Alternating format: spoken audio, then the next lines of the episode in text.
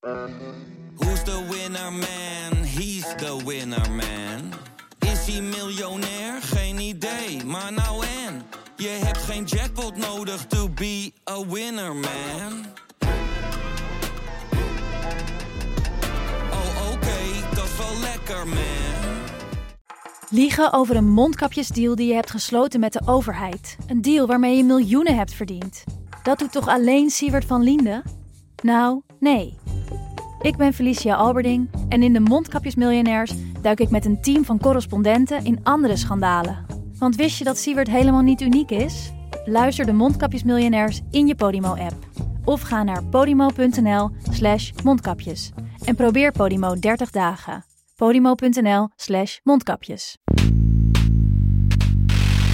Geen Rijksdaalders meer? Geen stuivers meer. Geen vijfjes meer? Nee. Waarom?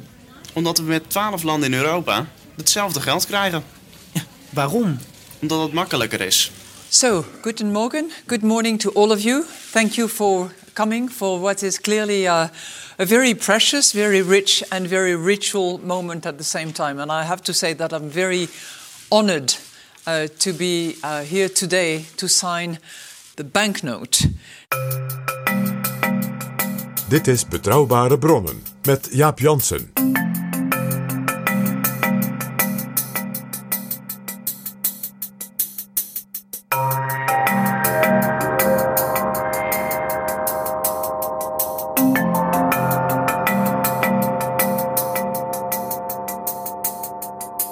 Hallo, welkom in Betrouwbare Bronnen aflevering 246 en welkom ook PG. Dag Jaap. PG, de euro bestaat 20 jaar en daar gaan we het in deze aflevering over hebben. Maar eerst heten we hartelijk welkom onze nieuwe vrienden van de show. En jij weet wie dat zijn, PG.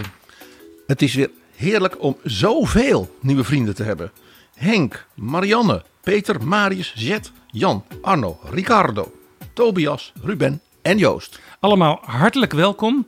En als jij ook vriend van de show wil worden, en dat betekent eigenlijk gewoon dat je ons een klein bedragje doneert, waardoor we weer verder kunnen, dan, eh, dan zijn we daar zeer blij mee. En Ricardo was een van de toprollen van Luciano Pavarotti in Un ballo in maschera van Verdi. Zou hij daarnaar vernoemd zijn? Wie weet. Dit is Betrouwbare Bronnen. PG, op 1 januari 2002 kwam voor het eerst de euro uit de flappetap. Ja, heel Europa ging binnen. Even naar het NOS-journaal van die eerste dag van de euro. Uit de flappetap komen op dit moment vooral grote coupures. En dat terwijl de banken hadden beloofd vooral biljetten van 5, 10 en 20 euro uit te geven. Maar ja, als iedereen tegelijk gaat pinnen, raken de euro vijfjes en euro tientjes op. En er was ook een soort, soort ceremonie in Maastricht met vuurwerk en een soort, soort een lichtshow en Gerrit Salm. Er staan al euro's. Ja. ja, we rempel hoor. Kijk, dit zijn ze.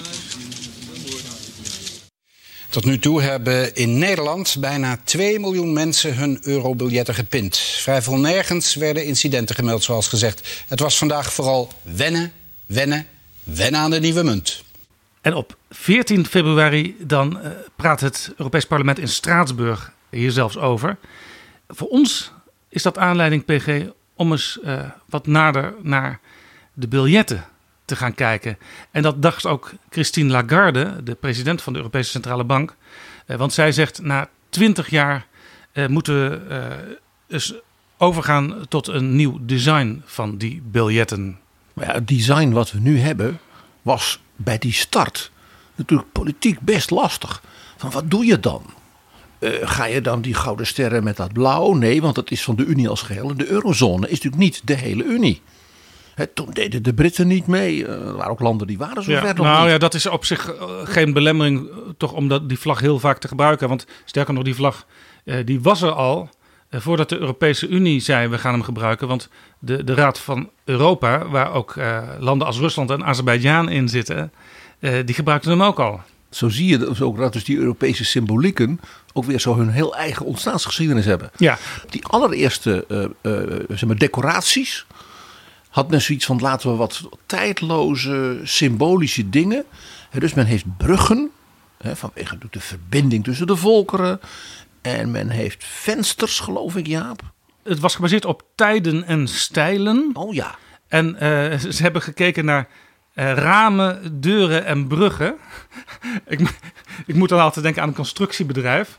Maar, maar je hebt natuurlijk... De eh, BV Draghi. eh, ramen, windows of oppo- opportunity, doorways. Nou ja, iets waar je door naar een toekomst De deur naar de toekomst. kunt lopen. En bruggen, ja, die zijn helemaal symbolisch. Hè. Je slaat een brug tussen landen en tussen elkaar. En de mensen die al in de jaren 50 argwanend waren tegen Europa, dat dat één groot Roomse samenzwering complot was, die kregen natuurlijk weer gelijk. Want een bruggenbouwer in het Latijn is een pontifex, de naam van de paus.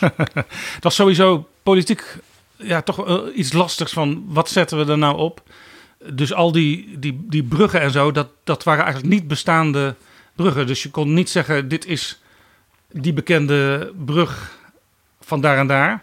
Want dan zouden de Fransen of de Italianen of weet ik wie, die zouden dan voorrang krijgen. de ja, zwaan- de, de, de, de, Rotterdamse brug die stond er dan niet op. En, en die van Calatrava en Sevilla niet. En, en de, de, de Pons Mulvius in Rome niet. Eigenlijk heel treurig, hè Jaap? Ja, en, en ze, ze, ze hadden ook maar acht bankbiljetten oorspronkelijk. Het zijn er nu zeven, want het biljet van 500 euro eh, dat wordt niet meer gebruikt.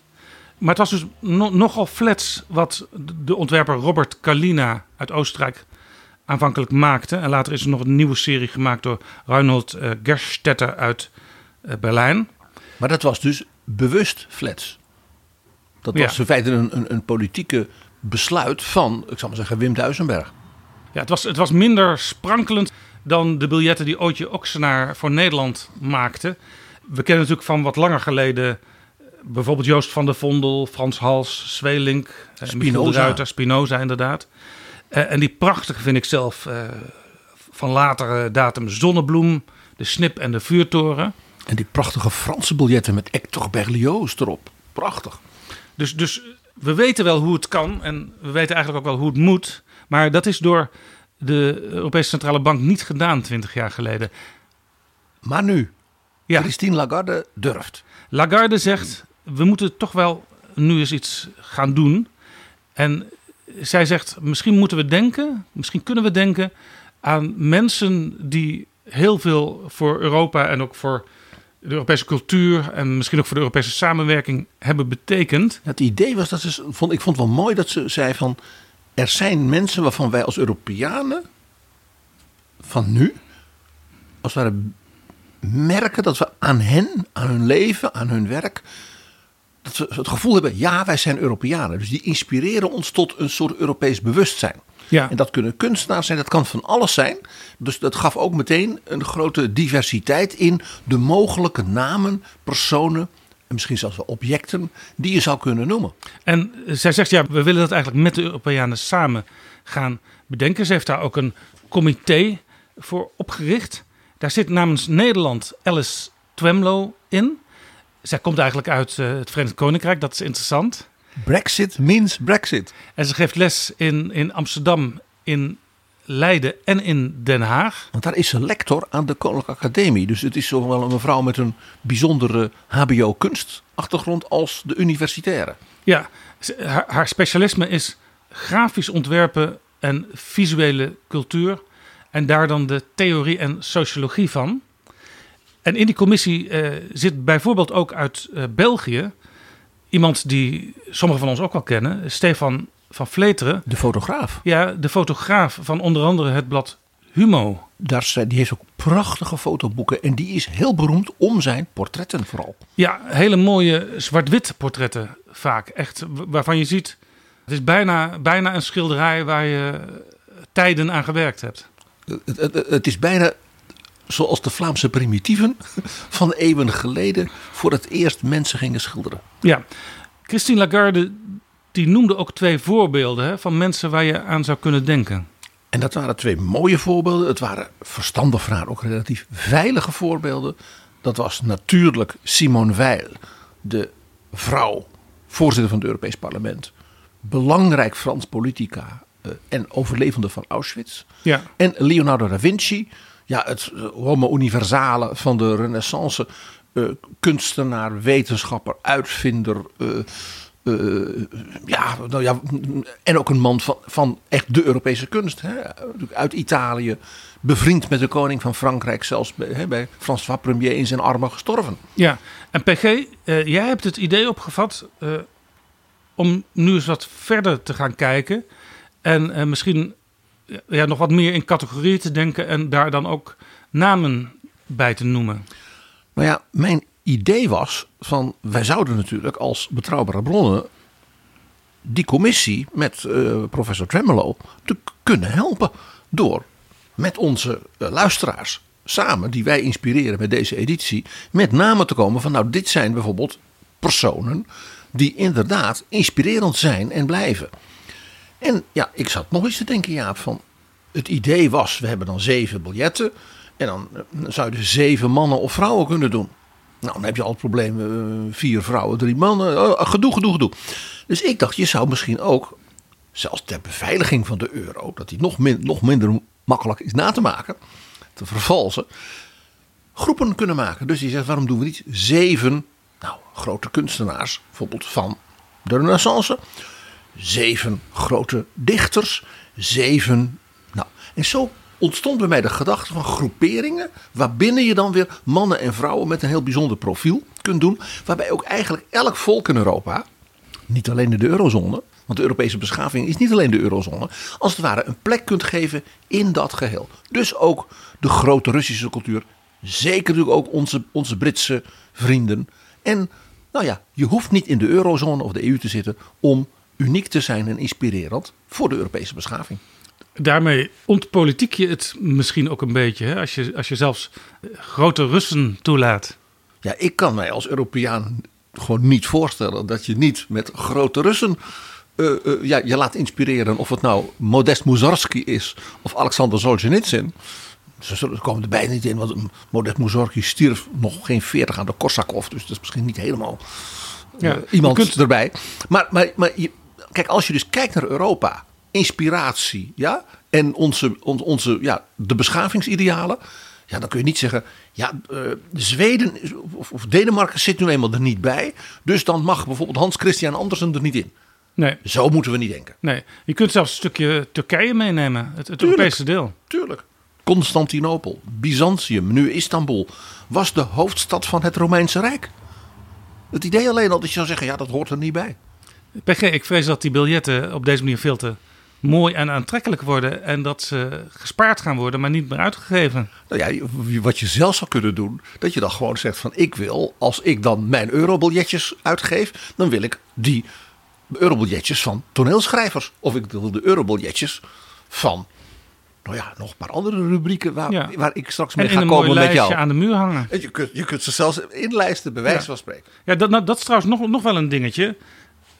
Wat me nu te binnen schiet. Uh, misschien is het ook wel de, de, de laatste keer dat uh, biljetten ontworpen gaan worden. Want we gaan natuurlijk steeds meer op uh, digitaal geld wisselen over. Ja, wat is dat nou een buitengewoon platte gedachte? Natuurlijk blijven die er. Dat hoort bij die Europese geschiedenis en de manier waarop Europa economisch zich in de wereld heeft ontwikkeld. Het papiergeld. Dus dat zal er altijd blijven. PG, laten we even luisteren naar Alice Twemlow. Zoals zij op Radio 1 onlangs op 4 januari sprak over wat zij van plan is als lid van die commissie die de bankbiljetten opnieuw wil gaan ontwerpen. Want dat is natuurlijk wel een hele aparte klus voor zo'n lector-hoogleraar. Dat moet je toch toegeven, Jaap.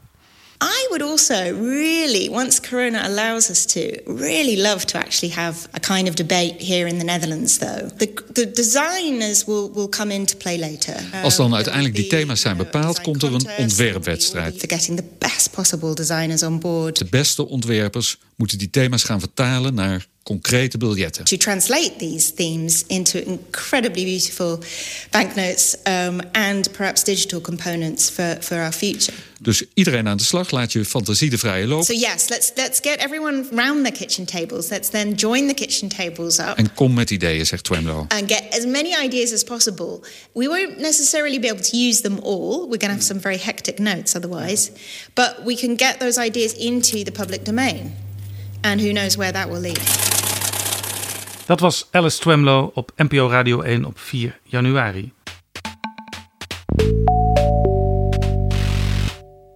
PG, zullen we gewoon eens gaan kijken. eh, waar denk jij aan als je dat eurobiljet eh, voor je ziet? Dat, dat fletse biljet, eh, die zeven die we nu hebben.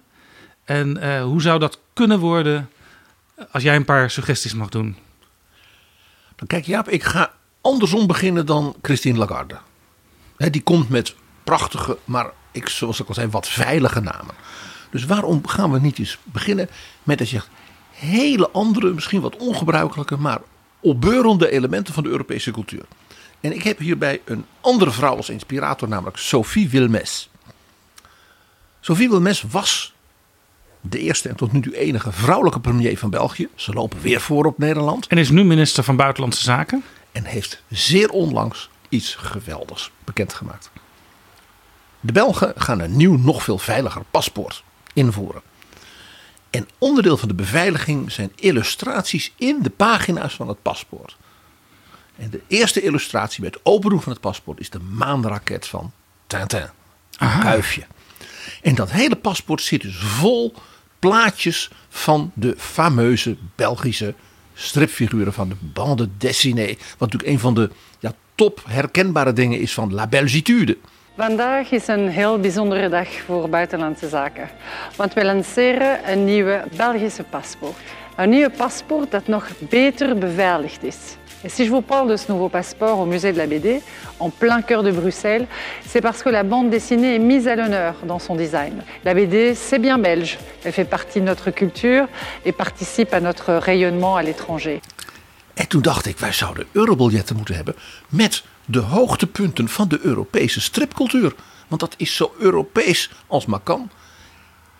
Past bij de jeugd, past bij het uh, vermaak en past ook bij ja, de, de, zeg maar, de spiritualiteit en de vrolijkheid die ook bij onze cultuur hoort. Ja, dan heeft trouwens België wel een, een voorsprong, denk ik. Uh, want daar komen heel veel uh, stripfiguren vandaan.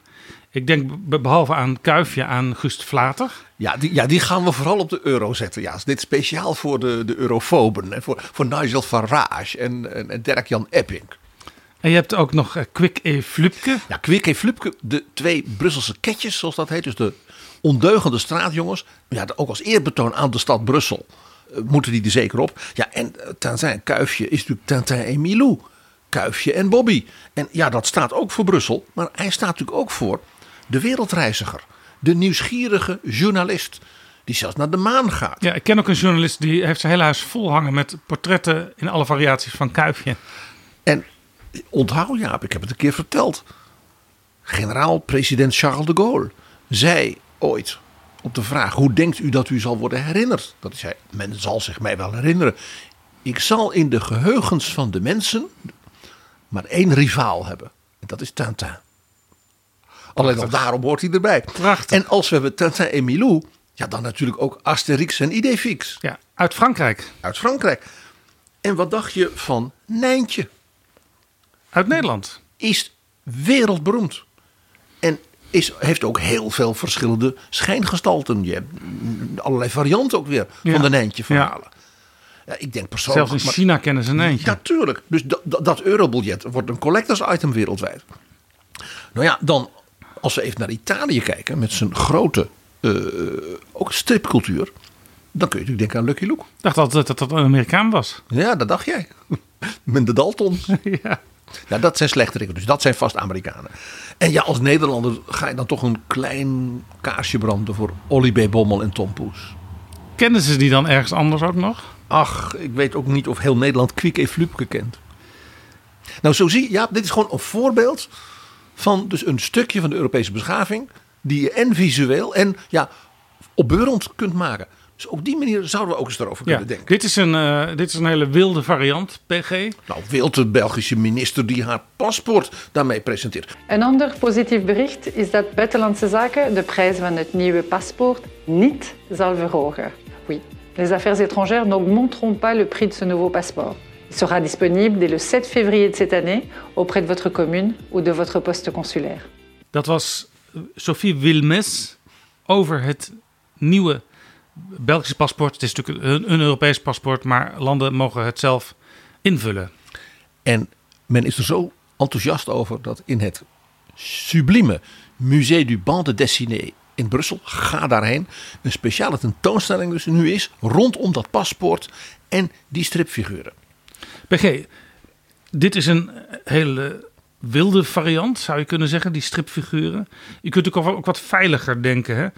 Denk maar bijvoorbeeld aan al die Europeanen die ooit eh, in aanmerking zijn gekomen voor de Nobelprijs voor de Vrede. Nou, vredestichters, dat past natuurlijk wel bij dat als brug naar die bruggen van de vorige eurobiljetten. Bruggenbouwers. Ja, ja, ik denk bijvoorbeeld aan Willy Brandt, de Duitse bondskanselier. Die heel belangrijk is ook voor de ontspanning die er uiteindelijk kwam tussen Oost en West. En daarmee dus ook een brug bouwde naar het Europa zoals het nu is. Waar al die landen toen onderdrukt in het Warschau-pact nu vrij in Europa meedoen. Ik denk ook aan de Finse president Martti Ahtisaari. Die als strijder voor mensenrechten en heel veel bemiddeling deed in conflicten. Als, men dan, als er dan in de wereld wat was, dan was het we gaan Ahtisaari maar weer vragen. En die wist dan altijd, dat was zeg maar een soort ultiem soort polderaar van Helsinki. Dus het is prachtig dat hij die prijs ook heeft gehad. En natuurlijk mag ik aandacht vragen voor mensen die heel erg zeg maar, symbolisch zijn voor het Europa van nu. En dat is het duo Aristide Briand en Gustav Stresemann. Dat is een tijdje geleden, hè? Jazeker. Dat was de minister van Buitenlandse Zaken van Frankrijk en van Duitsland. Wanneer? Begin jaren twintig. Meteen na het verdrag van Versailles. En de, de, diepe frustratie en ook ellende. En er is ook enorm gevochten in Duitsland. Dat weet niet iedereen. De Belgen en de Fransen hebben bijvoorbeeld het Roergebied zelfs nog bezet om Duitsland te dwingen tot herstelbetalingen. Allemaal narigheid. En deze twee ministers, dus van die landen die vaak met elkaar in conflict waren, ja, oorlogen, oorlogen ja. die probeerden dus door samen te werken uh, ook hun, hun landen mee te krijgen en daarmee ook de Europese gedachte te bevorderen. En dat was dus vlak na het verdrag van Versailles, wat uiteindelijk voor Adolf Hitler en zijn trawante eh, reden was om alles weer kort en klein te slaan. De dolkstootlegende, het verraad van Versailles en wat dan niet. Maar deze twee ministers zeiden: als Frankrijk en Duitsland niet met elkaar tot verzoening kunnen komen, tot samenwerking. Waarbij Briand dus ook bereid was om als het ware verzachtingen, eventueel aanpassingen, wat natuurlijk in Frankrijk zeer omstreden was, van dat verdrag Versailles door te voeren. Die zei: we moeten met elkaar het gesprek zoeken, we moeten met elkaar vrede vinden contacten ontwikkelen. En dat begint dus op het diplomatieke niveau. En dat werd zo uh, ja, gewaardeerd. Duitsland kon dus ook lid worden van de Volkenbond, bijvoorbeeld. Terwijl het als uh, ja, verliezer van de Eerste Wereldoorlog was het idee van dat ze moesten gestraft worden. De Volkenbond was voor de winnaars. Het feit dat Frankrijk zei: nee, laat ze nou meepraten. Laat ze meedoen. Het is voor de dag van vandaag natuurlijk zo actueel als maar kan. En deze twee uh, politici van toen, die kregen dus ook toen in die jaren de Nobelprijs voor de Vrede. Ja, het is, is, is dus ook heel educatief als je bijvoorbeeld deze twee op uh, het bankbiljet zou zetten. Uh, daar zou je bij wijze van spreken in groep 8 met de leerlingen over kunnen praten. Ja, de, de, de, de, de eurobiljetten in mijn manier van denken zijn ook een soort kanon. Mag ik nog een Duitse mevrouw van Adel noemen die de Nobelprijs voor de Vrede kreeg? Ja, een vrouw. Beate von Zoetner. Zij was een groot activiste voor vrouwenrechten en vooral voor ontwapening. En dat in de jaren nog voor de Eerste Wereldoorlog. Want hij zei die enorme bewapening in Europa. Met al die vloten, hè, die ook met name de Duitsers aan het bouwen waren. De Britten. En de enorme uh, ja, nieuwe kanonnen. Hè, de, de dikke Bertha en wat al niet. Dat zij zei, dat gaat fout. Dit gaat fout. En zij zei, wij vrouwen in Europa. Wij moeten het initiatief nemen. Ook natuurlijk in het kader van het kiesrecht. Want als de vrouwen in Europa zeggen: wij willen geen oorlog, want het zijn onze zonen die dragen, onze mannen, onze broers, onze geliefden. Dan kunnen we het tegenhouden. Zij schreef toen een heel beroemd boek, Die Waffen Nieder. Een million seller in de hele wereld. En was dus heel activistisch en kreeg daardoor de Nobelprijs ja. voor de vrede. Helaas. Ja. Wel erg optimistisch gedacht hè, dat als vrouwen kiesrecht zouden krijgen, dat het dan allemaal anders wordt. Dat bleek eigenlijk Bijvoorbeeld in Nederland niet, want de verkiezingsuitslag was ongeveer hetzelfde nadat vrouwen voor het eerst hadden mogen stemmen. Het bleken toch mensen te zijn, vrouwen. Maar de gedachte van, uh, zeg maar, uh, van, van onderop voor vrede en ontwapening strijden en de mensen daarvoor activeren, is natuurlijk iets wat deze vrouw uh, toch wel heel bijzonder maakte. Ja, PG, als je denkt aan ja, logische kandidaten, dan zijn er eigenlijk drie kandidaten die volstrekt logisch zijn. De ereburgers. Ja, want daar zijn er maar drie van. Er zijn drie mensen, mannen tot nu toe, eh, tot ereburger van Europa eh, benoemd. En we hebben ze alle drie in betrouwbare bronnen natuurlijk alles uitgebreid behandeld, Jaap. Ja. Dus, dus jij hangt de linkjes wel in de site, hè? De eerste ereburger eh, die kwam in 1976, dat was Jean Monnet. Toen leefde hij nog, hè? dat was kort, want hij is heel oud geworden. De zoon van een cognac-firma. die door zijn vader eh, ja, de wereld ingestuurd werd om ja, internationale handelscontacten te leggen. En daardoor ja, bevriend raakte en adviseur werd van ongeveer alle belangrijke politici en dergelijke. En dus ook als ondernemer keek naar hoe je als het ware Europa economisch vreedzaam kon ontwikkelen. Ja, je zou hem kunnen noemen de vader, of in elk geval een van de vaders van het Europa zoals we dat nu kennen. Eh, Zonder Jean Monnet en zijn ook bijna soms wat onpolitieke, maar visionaire manier van denken, hadden we het Europa zoals dat is ontstaan natuurlijk nooit gehad. Ja, een andere belangrijke persoon van Europa is Helmut Kohl, die in 1998 tot ereburger werd benoemd. Natuurlijk als kansler der Einheit, hè, zijn, zijn grote verdiensten voor ja, het bij elkaar brengen natuurlijk van het verdeelde Duitsland en daarmee ook van de rest van de Oost-Europese landen die naar de EU toe konden. En natuurlijk toch ook als een van de drijvende krachten achter de politieke en monetaire unie en achter dus de euro zelf. En een hele grote meneer, in 2015 ereburger geworden, Jacques Delors. Ja, van mij mag hij erop, dat begrijp je. Maar ja, Jacques Delors leeft nog. Ja, maar dat is het kenmerk van, van ereburgers. Hè? Dat ze eh, bij het leven tot ereburger worden benoemd. Maar ja, of om nou bij het leven al op de eurobiljet te, komen, is ook weer wat. Maar ja, Delors is nu 96. En ik heb onlangs weer een heel groot interview met hem gelezen. Met een aantal kranten uit Zwitserland en Frankrijk. Die hij ontving ja, op zijn, in Parijs. Waarbij hij uitvoerig inging op Europa na corona. En hoe dat reddingsfonds moest werken. Het is echt, die man blijft dus gewoon denken.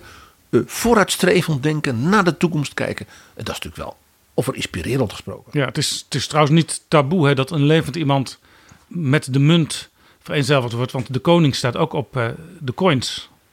Als Willem-Alexander mag, dan mag Jacques ook. Ja. Dames en heren, goedenavond. Om te beginnen een gelukkig nieuwjaar namens ons allen. En wat de euro betreft kan dit jaar al bijna niet meer stuk, want hier geldt geen nieuws, goed nieuws. De introductie van de euro is zo soepel verlopen dat minister Zalm van Financiën en president Wellink van de Nederlandse Bank opgetogen konden melden dat er niets te melden viel. De gemoedstoestand in de twaalf landen van de eurozone wordt zelfs omschreven als euroforisch, omdat de nieuwe munt overal met groot enthousiasme uit de flappetappen werd geplukt.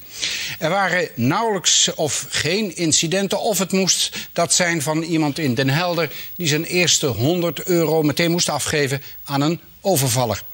Dat temperde geenszins de euroforische geestdrift van de president van de Nederlandse Bank. Eigenlijk is het beeld overal hetzelfde als uh, op dit moment in, uh, in Nederland. Het gaat, overal, het gaat overal goed, waarbij ik toch niet uitsluit uh, dat een eerdere stelling van mijn kant dat wij Europees kampioen worden, dat die stelling toch nog steeds gerealiseerd zal worden. Het gaat overal goed, het gaat hier iets beter dan, dan elders. En, en degene die Europees kampioen wordt, wordt natuurlijk tegelijkertijd wereldkampioen. Dat is.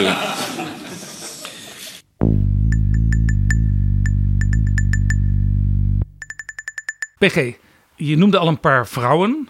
Zeker. Uh, je kunt natuurlijk ook naar vrouwen als categorie kijken, maar misschien is ook dat wel iets wat we voor het laatst dan uh, moeten doen. Uh, omdat het natuurlijk steeds gebruikelijker en normaler wordt dat vrouwen op alle niveaus meetellen en meedoen en niet vergeten worden. Dat zal je ook zien in die verschillende rubrieken waar ik aan heb zitten denken. Dat je altijd weer hele bijzondere vrouwen tegenkomt. Maar, maar kijk je naar het verleden, dan is natuurlijk toch het beeld van kunst en macht en politiek natuurlijk in hoge mate gedomineerd geweest door mannen. Ja, en je zou ook wel kunnen zeggen dat, dat we nu in de jaren leven waarin uh, vrouwen echt doorbreken. Kijk maar naar de samenstelling van het nieuwe Nederlandse kabinet. De, de, Europese, vrouwen. de Europese Commissie, de Europese Centrale Bank. Zowel de Commissie als de bank worden nu geleid door uh, pittige dames. Om geen en, ander woord te en, gebruiken. En het wordt ook steeds gewoner in de politiek. De meeste uh, Tweede Kamerfractie bijvoorbeeld bestaan voor de helft uit, uit vrouwen, de helft uit mannen. Dus op een gegeven moment valt dat verschil weg. Maar juist in deze jaren waarin die doorbraak plaatsvindt, is het misschien wel belangrijk om vrouwen nog even eh, extra te noemen. Nou, vooral dus die vrouwen waarvan je zegt, in een tijd dat dat dus niet zo voor de hand lag, was het dus des te ja, inspirerender voor dus de Europeanen van nu, dus in die idee van Lagarde, om te zeggen, maar die vrouw, zet die even zeg maar, in het zonnetje of op zo'n biljet. Want Ja. die was een wat, een, wat de Amerikanen zo mooi noemen, een trailblazer. Christine Lagarde noemde zelf natuurlijk al Simone Veil, die wij ook al eens besproken hebben in Betrouwbare Bronnen. Zeggen, die is hors concours, zoals de Fransen mooi zeggen. Maar wat was de allereerste vrouw in het Europees Parlement bij de start? Was er maar één vrouw. Dat was de Nederlandse Marga Klompé, eh, Kamerlid van de Katholieke Volkspartij. Het Europees Parlement bestond toen nog uit, Kamerleden. Ehm, en zij stond ook echt voor die Europese samenwerking. Eh, wat er is later wel eens wat, wat, wat gezwabberd, eh, zeg maar, door de opvolger van de KVP, het CDA, met Europa. Maar Klompé die zag echt de noodzaak en het nut van die samenwerking heel erg in. Zij kwam natuurlijk ook uit die periode van net na de oorlog. Ja, en eh, daarbij kwam natuurlijk dat het ook wel bijzonder was dat dus de juist de in de politiek nogal vaak door heren eh, gedomineerde katholieke wereld, dat die de enige vrouw, de eerste en de enige vrouw in dat hele parlement brachten. Dus niet vooruitstrevende linkse of liberale types. Nee, de Roomsen uit Holland. Toch wel heel bijzonder. En zij werd natuurlijk hier in ons eigen land de eerste vrouwelijke minister. Zij was de, moet ook zeggen, de eerste vrouw die dus met enige regelmaat echt werd genoemd als zij zou de komende premier kunnen worden. Ja. Dus ja, die vrouw, dat, ja, dat is echt toch wel een icoon hoor. Ze staat ook eh, met een borstbeeld in de Tweede Kamer. Ja, dat is een heel mooi beeld, want daar heeft men de heel jonge Marga Klompé. Dus in de tijd dat ze dus als jonge vrouw Kamerlid was. Dus niet de later zo bekende minister die hè, achter haar bureau met haar bril op en wat dan niet. Maar juist de jonge, gedreven vrouw zie je in dat beeld. Ze staat met haar hand in een soort ontvangende houding. En ik Maar heb zo daar, sprak ze ook. Ze sprak vaak met die hand zo. ja, ik heb daar een keer, om een foto van te maken, mijn, eh, toen ik nog voor BNR Nieuwsradio werkte, mijn microfoon ingelegd. En die microfoon hield ze goed vast. Jaap. Misbruik je zo'n kunstwerk? Ik kijk natuurlijk ook naar het verleden. Er zijn natuurlijk een aantal vrouwen waarvan je zegt, ja, die hebben zo'n bijzondere rol gespeeld in hun tijd. En hebben daarmee ook zo'n stempel gedrukt op wat Europa later werd en wat Europa nu nog is. Vrouwen die, ja, zeg maar, eh, zeg maar, van de echo, zoals dat heet, tot de dag van vandaag onmiskenbaar is. En eh, dan ga ik dus naar Rusland. Juist vanwege het punt wat ik eerder aanstipte. Catharina de Grote. Oh ja. Catharina de Tweede, want er was al een Catharina de Eerste geweest. Een hele interessante vrouw ook trouwens. Dat was een boerenmeisje. De tweede of de derde vrouw van tsaar Peter de Grote. Ze kon niet lezen of schrijven, maar was een zeer krachtige vorstin. Maar nummer twee, dat was de grote. De Grote. En ook heel Europees. Niet alleen sprak ze natuurlijk geweldig Frans en schreef zij met alle grote geesten. Mensen als Montesquieu, Diderot, die is zelfs uitgebreid bij haar in Sint-Petersburg geweest. En ze heeft hem van de armoe gered door zijn bibliotheek te kopen en hem vervolgens weer terug te geven. Maar zij was natuurlijk een prinsesje uit Anhalt-Zerbst. Nou, een kleiner vorstendom in Duitsland kun je bijna niet vinden. Maar ja, haar moeder was een nichtje van koning Frederik de Grote van Pruisen.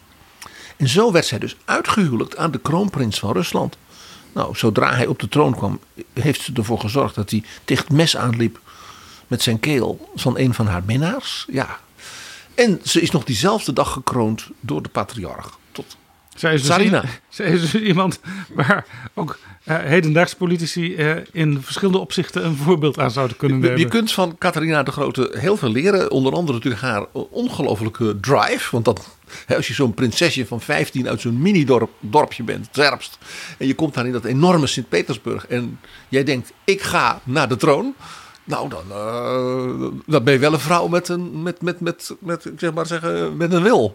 Eh, en als je haar noemt, PG, dan moet je misschien ook de door jou al vaker eh, gememoreerde Maria Theresia voordragen voor de bankbiljetten. De moeder van het huis Habsburg. En Ja, met haar heel veel kinderen, dus ook, die zaten allemaal overal op de troon.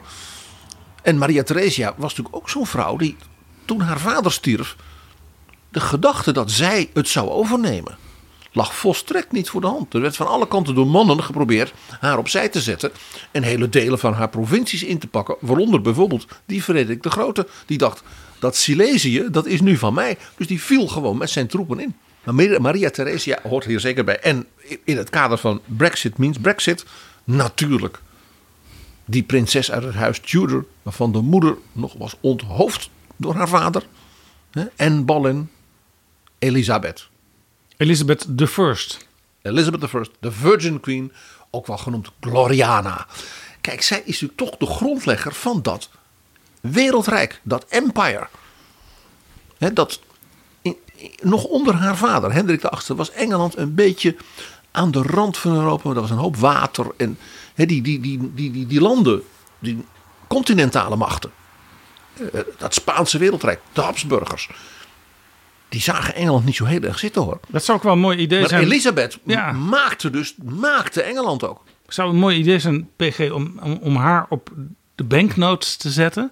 Uh, dat helpt misschien ook de Britten om op hun schreden terug te keren. En uh, via die bankbiljetten uiteindelijk weer in de Europese Unie te willen. De, de, liberals die willen dat. En de Labour Party onder leiding van Keir Starmer, een nieuwe leider, die hebben ook uh, erg spijt van die Brexit die door Boris Johnson en zijn mensen is doorgezet. Ja, en de jongeren in Engeland, als je kijkt naar de peilingen, in enorme mate. Maar ja, hadden ze dan maar moeten gaan stemmen, de jongeren. Ik ben op dat punt streng, zoals je weet. Ja, maar een mooie ironie van de geschiedenis. Elizabeth I op de bankbiljetten. Ik, ik, ik, kom straks met nog wel een paar Engelse namen. We gaan, je zou bijna een soort Engeland selectie kunnen gaan maken, zodat de Britten hun eigen euro's hebben.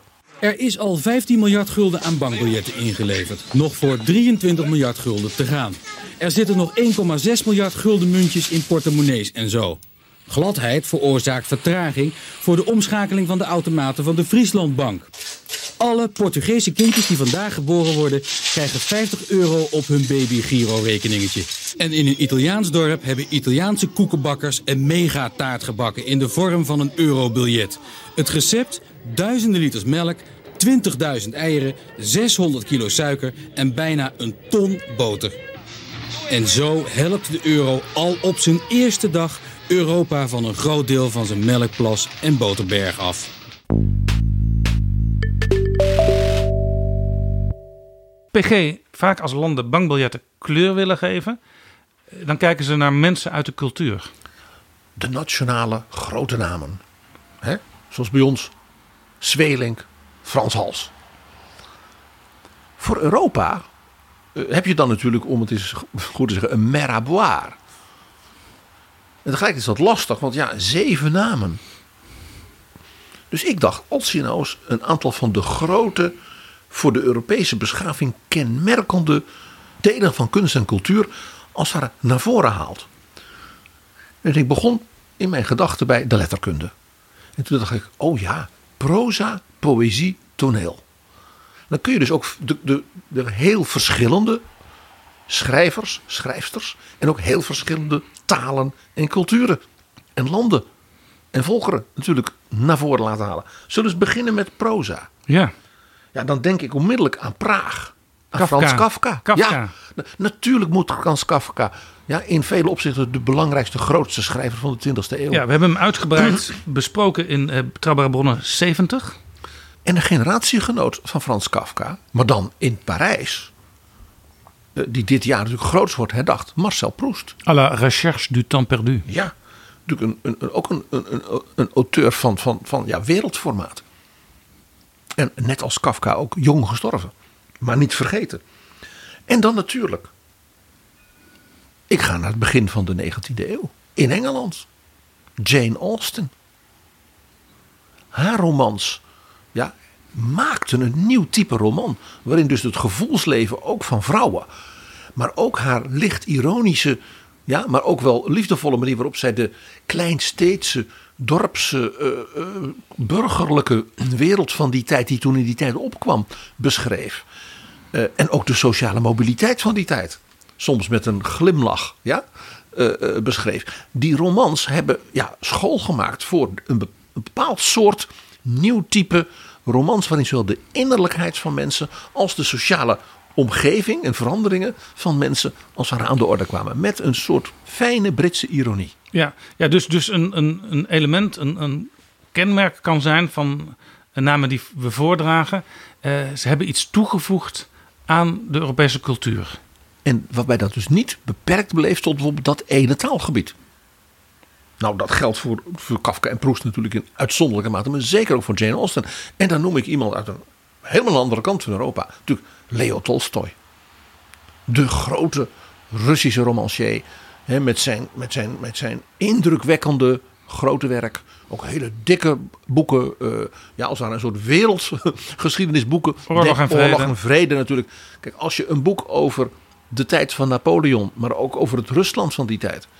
Uh, wilt, wilt, wilt lezen. Ja, dit is natuurlijk de roman. En natuurlijk een beroemde opera van Prokofjev ook. En denk eens aan Anna Karenina. Een roman over het lot. En ook tragische lot van een vrouw in de liefde.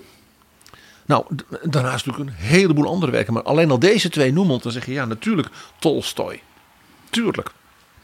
En misschien zou je ook uh, kunnen denken aan James Joyce, de Ier. Een, een man die voor de moderne letterkunde van de 20e eeuw natuurlijk van enorme betekenis is geweest. En niet alleen in Europa. En overigens, hij heeft natuurlijk heel lang in Zurich gewoond. En ik noem natuurlijk heel even Thomas Mann.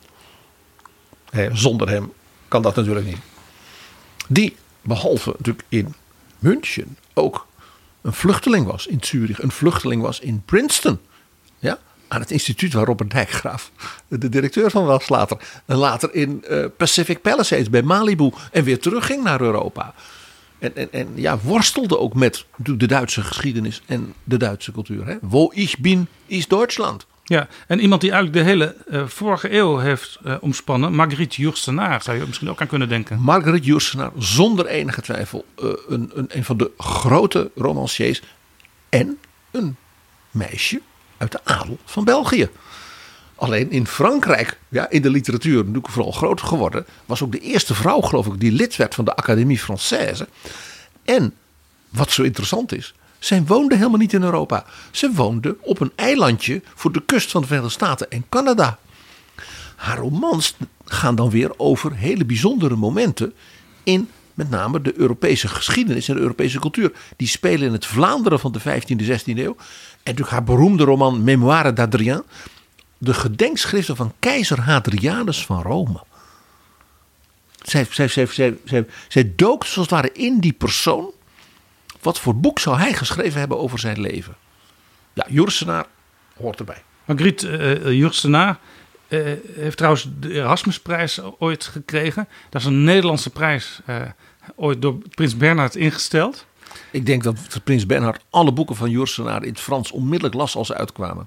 En die Erasmusprijs, daar staan trouwens ook heel veel uh, bruikbare Europese namen op. Weet je trouwens uh, wie of wat de eerste laureaat was van de Erasmusprijs in 1958? Het Oostenrijkse volk vanwege het later herleven van Wenen en Salzburg als Europese culturele centra. Het Oostenrijkse volk. Nou, ik, we moeten maar geen volkeren op de eurobiljetten zetten. Want voor je het weet wil Sebastian Kurz ook nog met zijn hoofd op de eurobiljet. Ja, dat is ook een gebed zonder end, zou je misschien met Marga Klompeek kunnen zeggen. Zoiets, ja. Uh, maar dit was proza. En dan zag je al hoeveel boeiende vrouwen, mannen en culturen en tijdperken. Ja, je op die manier als het ware kunt, kunt, als inspiratie kunt, kunt laten zien. Wat dacht je dan van poëzie? Wat natuurlijk ook een zeer ja, rijke Europese geschiedenis heeft met alle mogelijke ook weer vrouwen en mannen. Kom je natuurlijk als je, als je uh, ook aan de Russen denkt, uh, onmiddellijk ook terecht bij Alexander Pushkin. Natuurlijk. Nat Pushkin die bovendien, uh, wist je dat hij iets met Nederland had? Vertel. Hij is vermoord in een duel door de adoptiefzoon van de Nederlandse ambassadeur in Sint-Petersburg. Oh. Die deed het namelijk met zijn vrouw. Die het overigens ook met het tsaar deed. Tsaar Nicolaas I, daar is hij weer. En die was geadopteerd door die Nederlandse baron. Omdat hij ook zijn gunsten aan heren wel wilde geven. En dit was in de toenmalige Sint-Petersburg een manier om een mooie jongen als het ware in huis te hebben. Dan adopteerde hij hem. Dus deze Franse officier van de garde van de keizer was een hele aparte meneer. En hij is later, uh, hij is dus door de tsaar Rusland uitgetrapt na die moord op deze, ja, de nationale dichter. Uh, en is overigens daarna in de Franse politiek ook nog hoog geworden. Dat zou trouwens nog een aparte categorie kunnen zijn, eh, PG. Geheime liefdes. Geheime liefdes of moordenaars. maar goed, Pushkin dus. Heb je nog meer namen? Mag ik dan nog een Rus noemen? Een Russin. Nou, ook de dichteres Anna Akhmatova die natuurlijk de tolk is geweest van de angsten, de, de, de onderdrukking uh, in de Stalin-tijd. En ook zelf zeer is vervolgd, maar als dichteres van, van eenza op eenzame hoogte. Afkomstig uit Odessa. Ja, en dus Oekraïne. Ja, dan ga ik natuurlijk onmiddellijk weer naar Praag. Rainer Maria Rilke. Die in het Duits dichtte, zoals ook Kafka in het Duits schreef, maar wel uit Praag was. En natuurlijk voor de hele Duitsstalige wereld, maar ook voor Frankrijk van grote betekenis is geweest als dichter. Want hij was een groot bewonderaar en promotor van het werk van Auguste Rodin, de beeldhouwer. Over wie hij ook prachtig heeft geschreven. Zou je Joost van der Vondel, van de Grijsbrecht, er ook bij, bij kunnen noemen? Uh, ik weet dat uh, hij is geboren in Keulen, maar zijn ouders kwamen uit Antwerpen. En uh, hij woonde natuurlijk zelf lang in Amsterdam op het adres Warmoestraat 39. Ont, de prins onze dichters. Lid van de Muiderkring. En ook om een andere reden iemand die interessant is, dus met een Europese boodschap, behalve dus zijn zeg maar, Europese achtergronden. Joost van der Vondel was een gelovige katholiek, maar kon door zijn ja, bijzondere kwaliteiten als dichter, toneelschrijver en dergelijke, in dus die republiek met zijn Calvinistische bestuur en uh, zeg maar, uh, uh, dominante politieke macht wel gewoon publiceren. Schreef ook wel gedichten die als het ware wat meer niet zo voor publicatie be bestemd waren. Vaak ook wat, wat religieuze gedichten. Maar hij is natuurlijk ook de dichter van het Stokske van Oldenbarneveld. Toen ik bij BNR werkte, toen zat ik regelmatig in een opnamestudio om teksten in te spreken. En die studio die heette Vondel 1. Er was ook nog een Vondel 2. Want dat was in de Vondelstraat. Jaap, ik heb daar heel vaak op zaterdagochtend mogen optreden in de programma's van BNR. Als er dan iemand uit Den Haag wilde hebben die bereid was om s morgens heel vroeg met de trein naar Amsterdam te komen. Om dan vanaf 9 uur, half 10 uh, discussie te voeren. Ik heb daar de beste herinneringen aan. En zelfs toen BNR al bij het Amstelstation gevestigd was, toen hadden ze nog steeds die studionamen Vondel 1, Vondel 2. Hij moest dus weten de prins der dichters. Nou, zo, je hoort al poëzie. Ja? Onmiddellijk uh, boeiende mensen, boeiende achtergronden. En ook dus Europees, niet alleen maar uit EU-landen. Dat geldt ook voor dat andere grote ding van onze letterkunde, toneel. Ja. Ik ga dat, misschien wel de alleroudste die we op een biljet zouden kunnen krijgen. Dat is natuurlijk Aeschylus. De man die de, de, de basis legde voor de Griekse tragedie. De zoon van Euphorion. Kijk, van de Oresteia. Nou, hoeveel toneelstukken, films, opera uh, en andere dingen zijn niet gebouwd op het werk van Aeschylus. Het verhaal over Orestes. En de tragedie van dat gezin van Agamemnon, Clytemnestra. Denk ook aan de, zijn zus Elektra. Nou, hoeveel toneelstukken? Denk aan de opera van Richard Strauss, Elektra. Zijn er dus niet gemaakt op basis van het toneelwerk van Aeschylus. Ja, je zou dus ook uh, de toneelschrijver die ik zou willen voordragen, William Shakespeare, die zou je dus nou, ook uh, schatplichtig aan hem kunnen noemen. Dat geldt voor de hele zeg maar, Europese beschaving en het toneel. De hele gedachte van de manier waarop de Grieken hè, door hem begonnen, daarna Euripides, Sophocles, het idee van toneel. Ook als een spiritueel soort ceremonie. Wat natuurlijk onmiddellijk doorklinkt in het werk van Richard Wagner. Die zei het gezamtkunstwerk. Hè, waar de mensen verlost konden worden. Dat was gebaseerd op zijn bestuderen van de Griekse toneel. Het eerste boek van Friedrich Nietzsche gaat over de Griekse geest. Met dus de worsteling tussen Dionysos en Apollo. Tussen dus wild en fantasie en, ja, en rust en orde en schoonheid. Ja, het toneel ook vaak als bevrijding uit onderdrukking. Want in toneel zitten natuurlijk meerdere lagen. Vaak als het goed toneel is. En, en dat kan natuurlijk heel prettig zijn om je daar even te vermijden eh, uit het dagelijkse gedoe. Ja, tenzij natuurlijk iemand als Stalin zich ermee gaat bemoeien, want dan ben je heel ver van huis. Dus, eh, Stalin deed dat dan ook. Dat was een groot opera-liefhebber en die bemoeide zich inderdaad al detail met dit soort dingen. Nou, jij noemde Shakespeare al, die natuurlijk ja, Brexit means Brexit. Maar zonder hem uh, natuurlijk uh, is de grote Europese toneeltraditie nauwelijks te bedenken. Uh, maar ja, dan noem ik Friedrich Schiller. Schiller. De vriend van Goethe. Goethe was een groot bewonderaar van Shakespeare. dat god ook voor Wagner. Maar Schiller was natuurlijk de, ja, de jonge, liberale, vrijheidsgezinde toneelschrijver. En hij moet natuurlijk op een biljet. Want hij is de dichter van Ode aan die Freude. Hij woonde ook, en hij is overleden, in het liberale Weimar. Hij is uiteindelijk dus bij zijn vriend Goethe gaan wonen in dat kleine vorstendom waar Goethe overigens de, de minister-president van was. Over als Goethe gaan we het nog hebben. Ja, en als je deze namen noemt, dan, dan ontkom je ook niet aan Molière. Natuurlijk moet Molière erbij. De ingebeelde ziekte. Daarmee lijkt hij, lijken heel veel Europese politici op personen uit een toneelstuk van Molière. En dan met oog op natuurlijk ook de grote Scandinavische tradities. Ibsen. Hendrik Ibsen. Ja. Nou, ook hier weer. Prachtig, ook een toneel, erbij. Toneel. Uh, het oude Griekenland. Uh, een Noor. Een Brit. En we kunnen zo er nog, bewijs ik, uh, Lopez de Vega, Calderon, Spanje. Uh, magnifieke mogelijkheden.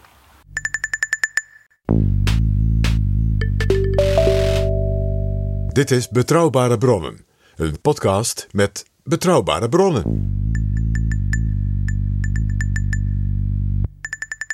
PG, als we nou uh, die series die we tot nu toe hebben besproken, hè, dus om die zeven bankbiljetten in allerlei varianten te gaan bekleden. Uh, als je dat zou doorvoeren, dan kun je uiteindelijk ook misschien toch wel denken ook aan politieke filosofen, politieke denkers. want als er zoveel variatie is, dan hoef je daar je nek ook niet meer over te breken, denk ik. Nee, want dan kun je in mijn idee ook zeggen, ja, het denken over de samenleving, over de politiek, over de economie, over ja, hoe gaan mensen met elkaar om En ook over hoe moet Europa zich ontwikkelen. Uh, dat, ja, dat hoort bij die Europese beschaving. Dat is een onderdeel van de Europese identiteit. Uh, ik noem gewoon maar meteen een Fransman, Montesquieu. Niet alleen dus uh, briefgenoot van Catharina de Grote.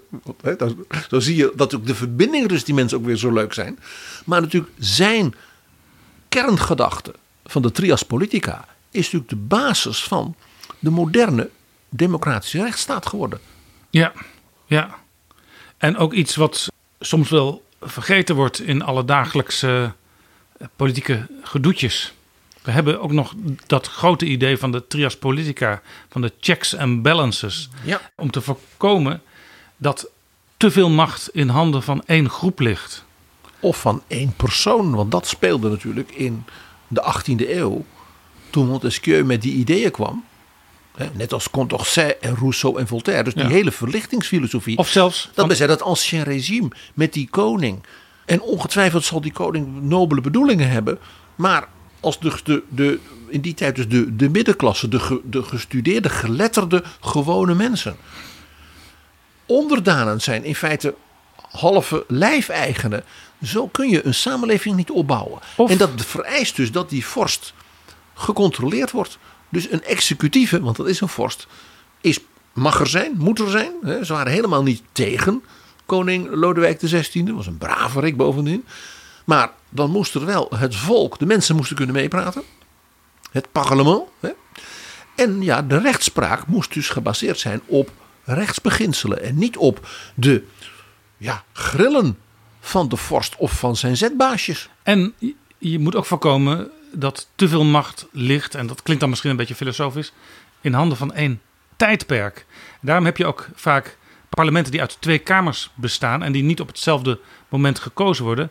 En daarom heb je ook vaak een grondwet die wat moeilijker te veranderen is, omdat er een soort algemene waarden in vastgelegd zijn. Nou, dat was dus ook het idee dat tegenover het ancien regime, dat men zei als je een constitutioneel regime hebt, zoals de Amerikanen dus hadden voorgedaan, en overigens in zekere zin de Republiek in de 16e eeuw en de Zwitsers ook al, ja, dan kun je dus best een executieve hebben. Dat kan zelfs een vorst zijn, maar dan wel gegrondvest op zeg maar constitutionele beginselen. Ja, en als je dan bij, bij Montesquieu begint, dan, dan kom je op een bepaald moment ook aan bij Tocqueville. Die natuurlijk enorm heeft nagedacht over democratie en over consequenties van democratisch denken. Alexis de Tocqueville is daarom zo interessant. Omdat hij het ware in de fase na Montesquieu en, vooral- en na die Franse revolutie en Napoleon... als jonge edelman dacht van wat is hier nou zo verschrikkelijk fout gegaan in Europa. En met name dus in Frankrijk. Ja, moorddadige bloeddorst onder het mom van vrijheid en hè, droit de l'homme en les citoyens. En daar ging de guillotine. Onder andere dus ook voor zijn familie, want hij was van adel.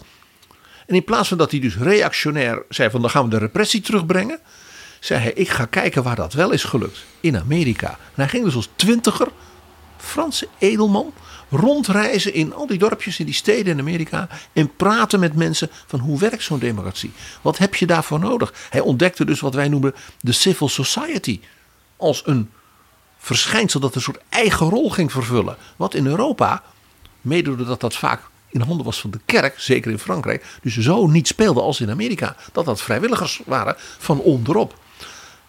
Dus de Tocqueville ging toen dus daarover schrijven en vervolgens nadenken over wat leren wij hier voor Europa nu van. Dus Tocqueville is ook, zou je kunnen zeggen, een, een soort vroege denker eh, die het poldermodel al in zijn hoofd had. Ja, het maatschappelijk overleg. eh, eh, eh, waarbij hij ook af en toe wel glimlachte op de Amerikanen. Bijvoorbeeld de, de drankbestrijding hè, als groot maatschappelijk iets, vooral vanuit vrome vrouwen georganiseerd. Ja, dat vond hij als Franse edelman natuurlijk een beetje mal. Ja. PG, als je het hebt over politieke denkers die Europa inspireren, dan, dan is één naam heel voor de hand liggend, denk ik. Er is zelfs een, een, een dag naar hem genoemd die jaarlijks gevierd wordt. Dat is de Dag van Europa, maar eh, die heet ook wel Schumandag. Robert Schuman. Het plein eh, in Brussel, Place in het hart, is het rond- rond-point Schuman. Dat is een rond-point. Ze zijn weer bezig, Jaap, een nieuw design te maken. Want eh, in de tijd dat ik in Brussel woonde en werkte, en dat was in een straatje even achter het rond-point Schuman, dat was een dump. Eh, als het geregend had, dan lag er drie dagen lag er modder. Eh, men is er nooit in geslaagd dat nou echt ja, daar wat van te maken. Het was echt nou ja, in zo'n flatbuurt met allemaal kantoren. Eh, en daar was dan deze rotonde. En die werd dan naar hem vernoemd. Maar men heeft nooit een. Nou ja, net als dus met die eurobiljetten. Ja, we moeten iets symbolisch doen. Maar ja, mm, niet, we moeten geen politiek gedoe over krijgen. Men is dus nu weer bezig het romp van Schuman herin te richten. Ja, ik zou ook nog kunnen denken aan iemand eh, waar het liberalisme inspiratie uit had, Karl Popper. Popper, En zeker. als je het over liberalisme hebt, dan kun je misschien ook nog Karl Marx noemen aan de andere kant. De twee Karls. Karl Marx eh, gaat natuurlijk op dit moment in een soort renaissance. Mede dankzij de ondergang van het communisme in Oost-Europa. Ja, dus je zou in zekere zin de, eh, de rommel eraf kunnen vegen. En dan kom je terug bij het oerdenken van Karl Marx. En ook de mens Marx. Marx geboren, als Joodse jongen, in Trier in Duitsland. Woonde in Brussel, woonde in Parijs, woonde en is begraven in Londen. We gaan, Jaap, in Betrouwbare Bronnen dit jaar een speciale Marx-editie doen. Want het is precies 150 jaar geleden, 1872, dat hij de belangrijkste man en spreker was op het grote congres van de communistische beweging in Europa in Den Haag. En dat was een van de belangrijke momenten in zeg maar, de, de wording van het Europees socialisme. Den Haag, 1872, Karl Marx. En Marx is, hoe je het went of keert, en je kunt dus eh, wat Lenin en, Stalin en Pol Pot er allemaal van gemaakt hebben. Nou, daar zijn we gelukkig in zekere zin vanaf. Op een paar plekjes in de wereld na. Maar zijn kernanalyse, zijn proberen dus de wereld te begrijpen als econoom, als politiek denker, is van ongelooflijke ook originaliteit. En daarmee dus ook voor nou, onze tijd van globalisering en de kredietcrisis en wat we allemaal hebben gehad, heel erg belangrijk en de moeite waard. PG, je noemde straks Elizabeth I. Zeker. Maar als je de Britten zou willen helpen op hun schreden terug te keren en toch weer in de Europese vriendschap zich te nestelen, dan zou je misschien ook wel kunnen denken, het is misschien een beetje ondeugend, aan Margaret Thatcher. Ja, ik ben voor Margaret Thatcher op de eurobiljetten. Uh, zullen we even naar haar luisteren wat zij daar zelf van vond in het lagerhuis? Nee, nee, nee. Of course, the chairman or the president of the commission, Mr. Delors, said at press conference the other day that he wanted the European Parliament to be the democratic body of the community. He wanted the commission to be the executive, and he wanted the council of ministers to be the senate. No, no, no. Or, or.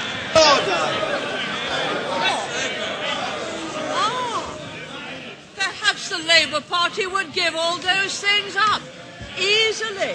Perhaps they would agree to a single currency, to total abolition of the pound sterling. Perhaps being totally incompetent with monetary matters, they'd be only too delighted to hand over the full responsibility, as they did to the IMF, to a central bank. The fact is, they have no competence on money, no competence on the economy. So, yes, the right honourable gentleman would be glad to hand it all over. Zij verzetten zich tegen Jacques Delors. Dus dat is misschien, ja, misschien een beetje gek om haar te noemen. Maar eh, oorspronkelijk, aanvankelijk, ja, ja, precies. was zij groot voorstander eh, van toetreding en ook blijven in de Europese gemeenschap. Daar heeft ze ook campagne voor gevoerd. Er is een prachtige Beroemde foto, van foto, haar ja. met een trui waarop alle vlaggen gebreid stonden van eh, Europa. Alleen op een gegeven moment ging ze er misschien wat anders over denken. En hebben de mensen rond Boris Johnson gedacht: ja, wij beroepen ons op Maggie om uit te treden. Nou, m- merk ik twee dingen kort daarbij op over mevrouw Thatcher. Ten eerste, haar toen anti-Europese opstelling, 1990 was dat, had natuurlijk alles te maken met de hereniging van Duitsland. Zij zag dus dat herenigde Duitsland en Frankrijk, dus Kohl en Mitterrand, daarbij natuurlijk gestuurd in belangrijke mate door Delors, een soort compromis bedachten voor een zeg maar continentaal Europa. Want zo zag zij dat.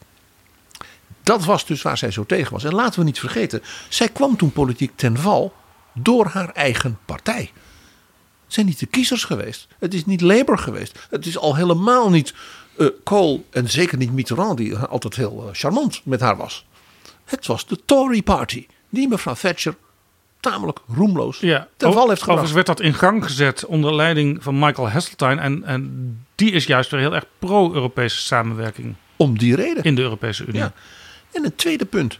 In de jaren voordat de muur viel, was mevrouw Thatcher een groot promotor van de kerngedachte van Jacques Delors. Het bij elkaar brengen en integreren van al die losse Europese verdragen. Kolen en staal en handel en zelfs atoomenergie en landbouw. En Delors zei dat is een onsamenhangend gedoe. Dat remt een moderne economie uiteindelijk. Dus die zei wij moeten toe naar die ene markt. Ja, vrij verkeer. Mevrouw Thatcher was daar enorm voor. Heeft zelfs een heel memorandum gegeven aan Delors van Monsieur Delors, als u dit nou eens doet. En hij was zo verstandig, slim, om te zeggen: ik verwerk dat, dat idee van bijvoorbeeld de Britten, in de sociale marktwirtschaftsgedachte vanuit Duitsland en natuurlijk ook eh, zijn Franse, meer linkse politieke denken. En zo ontstond de act uniek, de Single European Act. Als je de speech van mevrouw Thatcher over de Single European Act in het lagerhuis hoort, dan denk je, het is of zij zelf de negende symfonie van Beethoven heeft geschreven. Zo pro-Europees. Dit is Betrouwbare Bronnen. Ze betalen alleen maar met euro's. eh, soms af en toe nog guldens, maar het valt best nog wel mee. En is het moeilijk met rekenen? Heel moeilijk. Ja, het is verwarrend. Je weet niet hoe je het eigenlijk precies moet doen. PG, belangrijk als categorie eh, lijkt mij ook de wetenschap. Innovatie, uitvindingen, ontdekkingsreizen. eh, eh, eh, ja, het voortdurend aanmoedigen van nieuwe ideeën. Gekke geleerden die een idee hebben en onderzoek gaan doen. Eh, Schiet dat mij is natuurlijk meteen Europa. te binnen, eh, waar jij het al vaak over gehad hebt in Betrouwbare Bronnen. De twee broers Humboldt. Ja, Wilhelm en Alexander van Humboldt. En ik noem hier dan in deze categorie vooral Wilhelm van Humboldt. Zeker zo eh, briljant als zijn broer, maar vooral als taalwetenschapper. Dat is heel interessant. Hij was ongelooflijk geïnteresseerd in waar talen vandaan kwamen. Hij is de eerste man die het Baskisch als taal helemaal in kaart heeft gebracht. Ook gezorgd heeft voor een grammatica. En later in zijn leven was hij bezig. Tussendoor overigens met het Sanskriet natuurlijk. Dat was heel, heel geliefd in die tijd. En toen is hij zich gaan verdiepen in de taal van Polynesische volkeren. En met name eilandjes voor de kust van Java.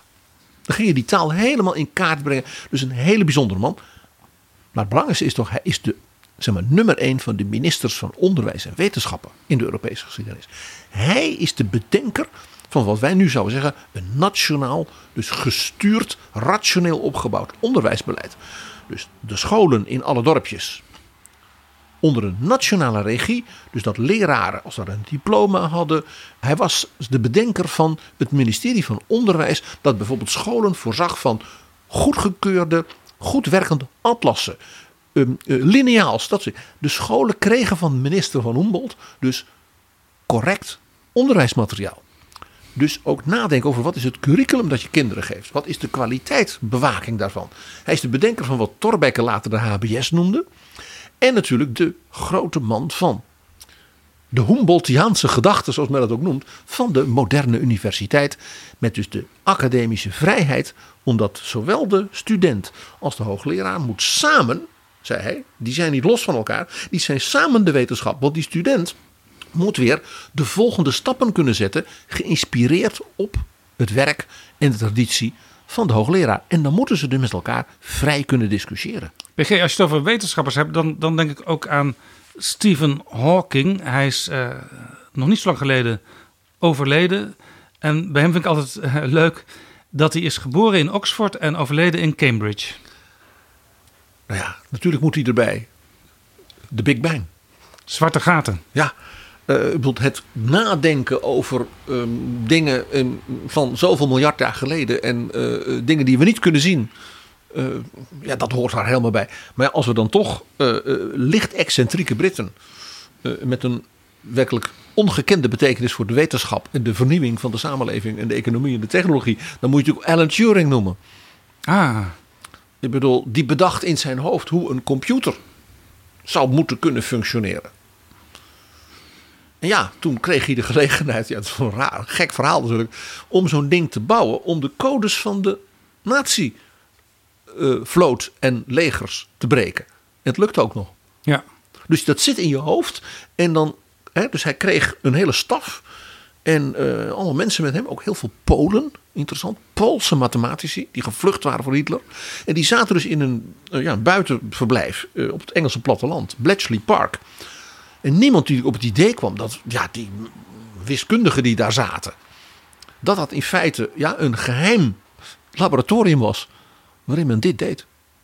Churchill is in de oorlog tot twee keer toe, bij alle drukte die hij had, op bezoek geweest bij deze jonge wetenschappers om hen te vertellen, tot hen door te laten dringen hoe ongelooflijk belangrijk het was wat zij deden.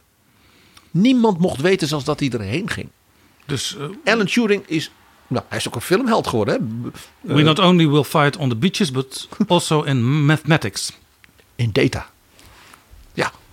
Eh, kijk naar die prachtige film eh, The Imitation Game met Benedict Cumberbatch als Alan Turing. Maar vrouwen in de wetenschap, daar zijn geweldige voorbeelden ook weer. Want je, die moeten op eh, zo'n zo'n eurobiljet. Een moeder en een dochter. Uit Polen en Frankrijk. Marie Curie en Irene Curie. Die beide de Nobelprijs voor de chemie hebben. Ah, Ja, ja, ja. Ik bedoel, dus twee, dus een moeder en een dochter die alle twee de Nobelprijs haalden. Met, met zat een tijdje tussen. Dat is natuurlijk uniek. En wat dacht je van Rita Levi Montalcini? Italiaanse. Grote Italiaanse wetenschapper. Eh, Net als Simone Weil. Iemand die Auschwitz overleefd heeft. En die door de Italiaanse president vanwege haar grote ook morele gezag is benoemd toen tot senator voor het leven. Dat is een uitzonderlijke distinctie in de Italiaanse samenleving. Ja, dat is interessant. Er is natuurlijk net eh, eh, tegen zijn zin voor een nieuwe periode de, de Italiaanse president benoemd. Wordt altijd gezegd, ja, die heeft niet zo heel veel te vertellen, maar hij is wel moreel van heel groot belang. En hij kan zijn moraliteit dus ook laten zien door benoemingen van belangrijke mensen als senator.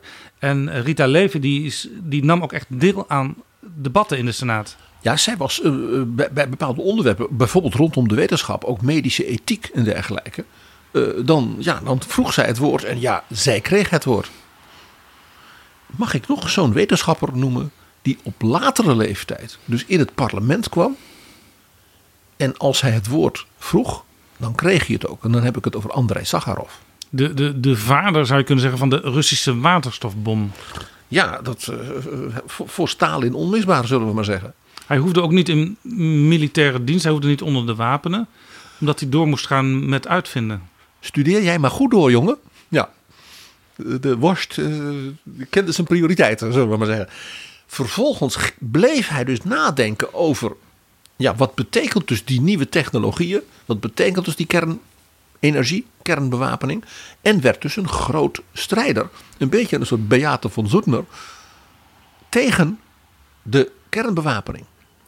En, en voor de mensenrechten in de Sovjet-Unie. Want ja, die dingen hingen samen.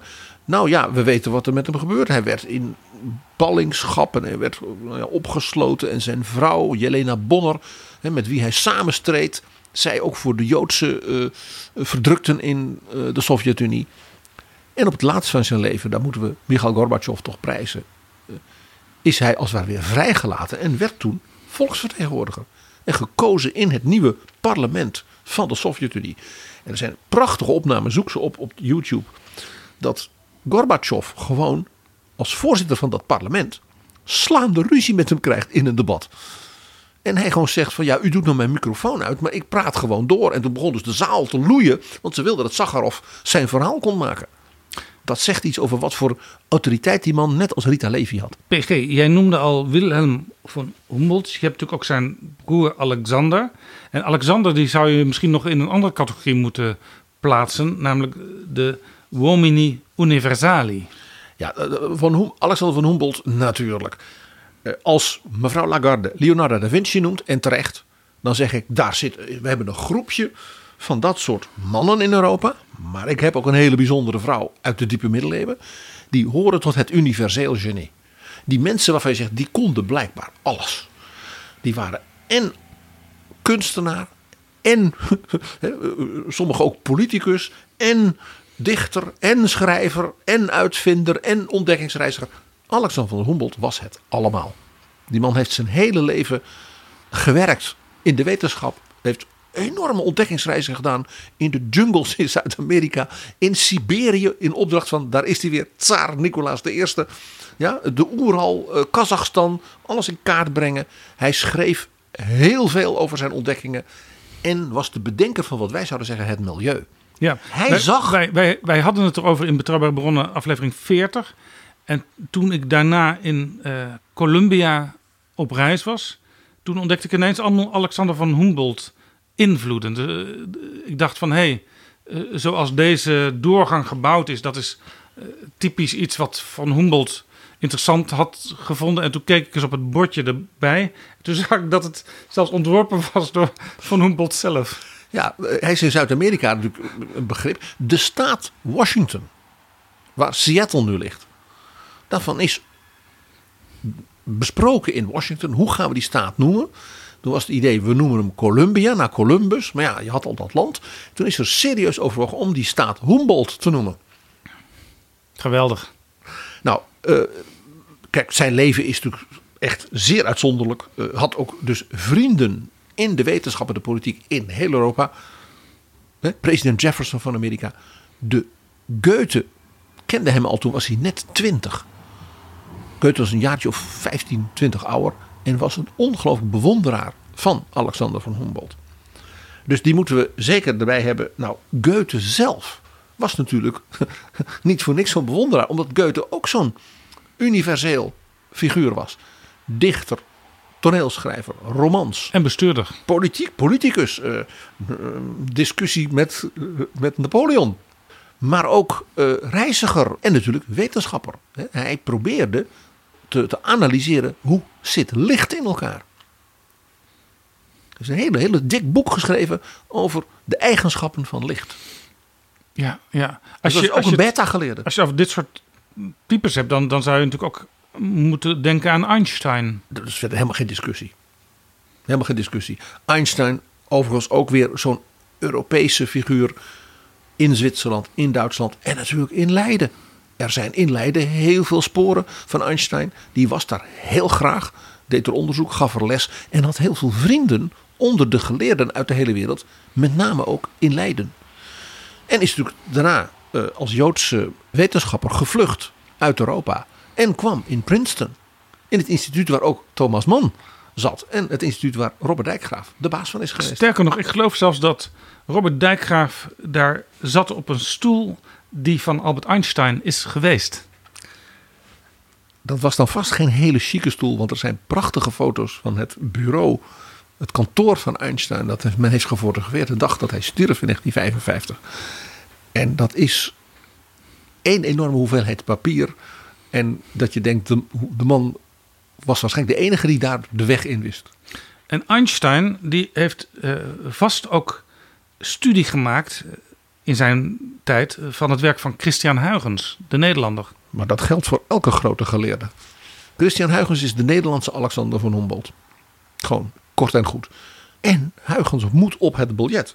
Niet alleen als ontdekker van de maantjes rond Saturnus. Dat, er dus, dat dus die planeten, net als de aarde, maantjes hadden. Dat kwam omdat hij hele goede telescopen had. Dat was in die tijd nog een soort heel luxe ding. Dat moest je echt heel erg, ja. Maar heel weinig mensen hadden dat. En die werden voor hem geslepen door een brillenmaker. Vlak bij hem om de hoek. In Den Haag. Spinoza. Baruch de Spinoza en Huygens kenden elkaar. Spinoza die op het Nederlandse bankbiljet stond voordat we overgingen op de vuurtoren, de snip en wat was die derde ook alweer? De, de, zonnebloem. Voordat, ja, precies, de zonnebloem. Ja. ja. Uh, nee, maar, maar, en natuurlijk, Huygens was natuurlijk een van de allereerste leden uitgenodigd door de Franse koning, door Lodewijk XIV, van het Institut de France, dus de Franse zeg maar, wetenschapsacademie. Die is gestart met onder andere Huygens. Dus hij heeft ook heel lang in Parijs gewoond. Dus ook daarin hoort hij dus hè, in zijn weerdegang helemaal bij uh, uh, die universele uh, figuren uit de Europese geschiedenis. En dan de vrouw uit de middeleeuwen. Hildegard von Bingen. Hildegard von Bingen, wie is dat? Hildegard von Bingen was de abdis van het klooster op de Disi Bodenberg in de prachtige Duitse streek aan de Nahe. De wijngaard van dat klooster, daar kun je nog altijd heen, want die wordt nog altijd gebruikt. De familie von Ragnitz is daar nu de eigenaar van. Je hebt daar de wijn van Hildegard. En zij was een dichter. Ze was een groot mystica. Dus zij, zij zorgde ook, zij tekende ook van wat zij zag in haar visioenen. En zij was een geleerde. Uh, Hildegard van Bingen verdiepte zich heel erg in de plantenwereld, dus in de natuur en de geneeskrachtige werking van dus hoe je omgaat met de natuur. Dus hij is ook nog een soort, ja, nou ja, de beschermheilige van de biodiversiteit, zou je bijna kunnen zeggen. En zij schreef natuurlijk met alle groten van haar tijd. En dan hebben we het echt over de 11e eeuw, 12e eeuw. En met de paus, want zij had ook dus heel nadrukkelijke opvattingen over de betekenis van het christelijk geloof voor hoe mensen met elkaar omgaan en dus ook met de natuur omgaan. En ze was uiteraard zeer muzikaal. Er zijn dus ook nog prachtige muziekstukken van haar. Nou, je hoort het al, de universeel genie. Ik zal maar niet zeggen de moeder van de homeopathische verdunning. Uh, nee, dat zou ik inderdaad maar niet zeggen, ja.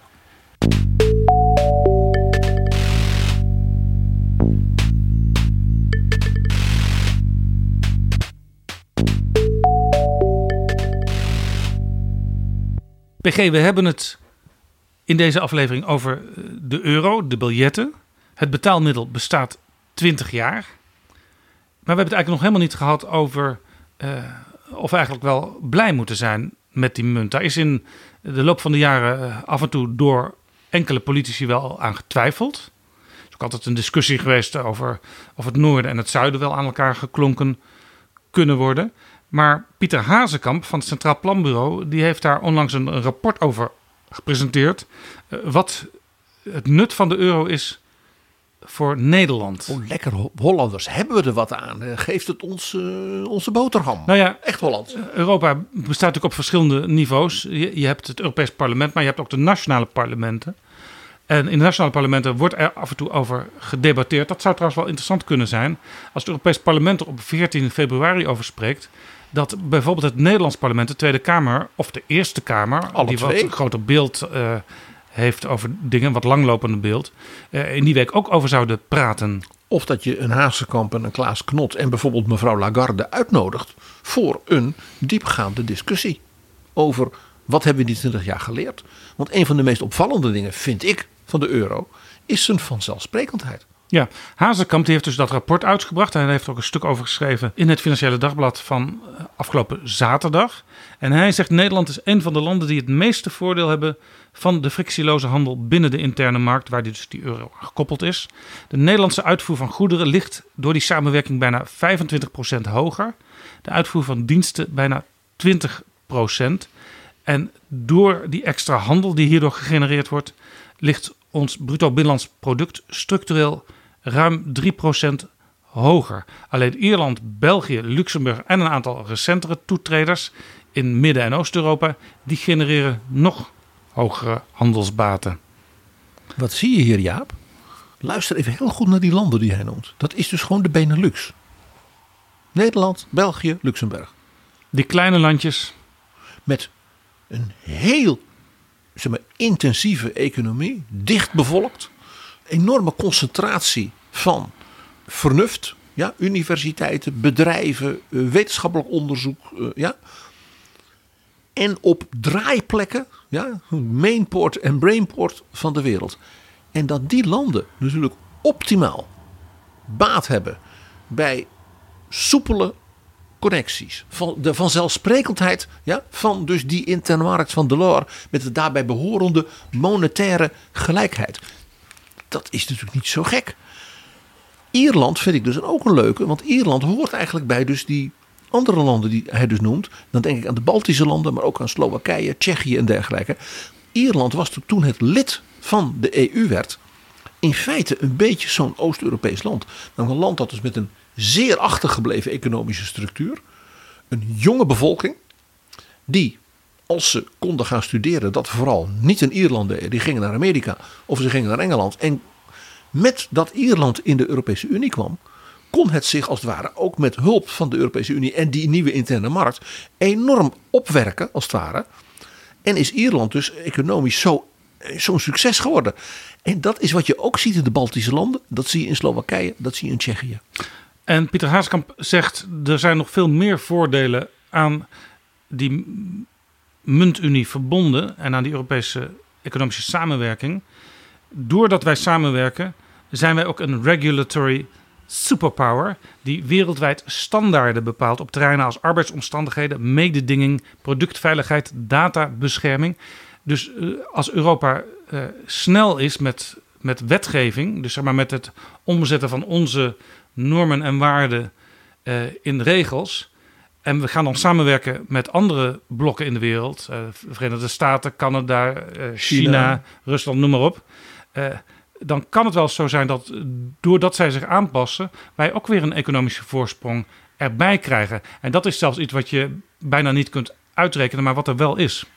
Nou ja, ja we hadden het heel onlangs over het voorzitterschap van Frankrijk van de EU van dit half jaar.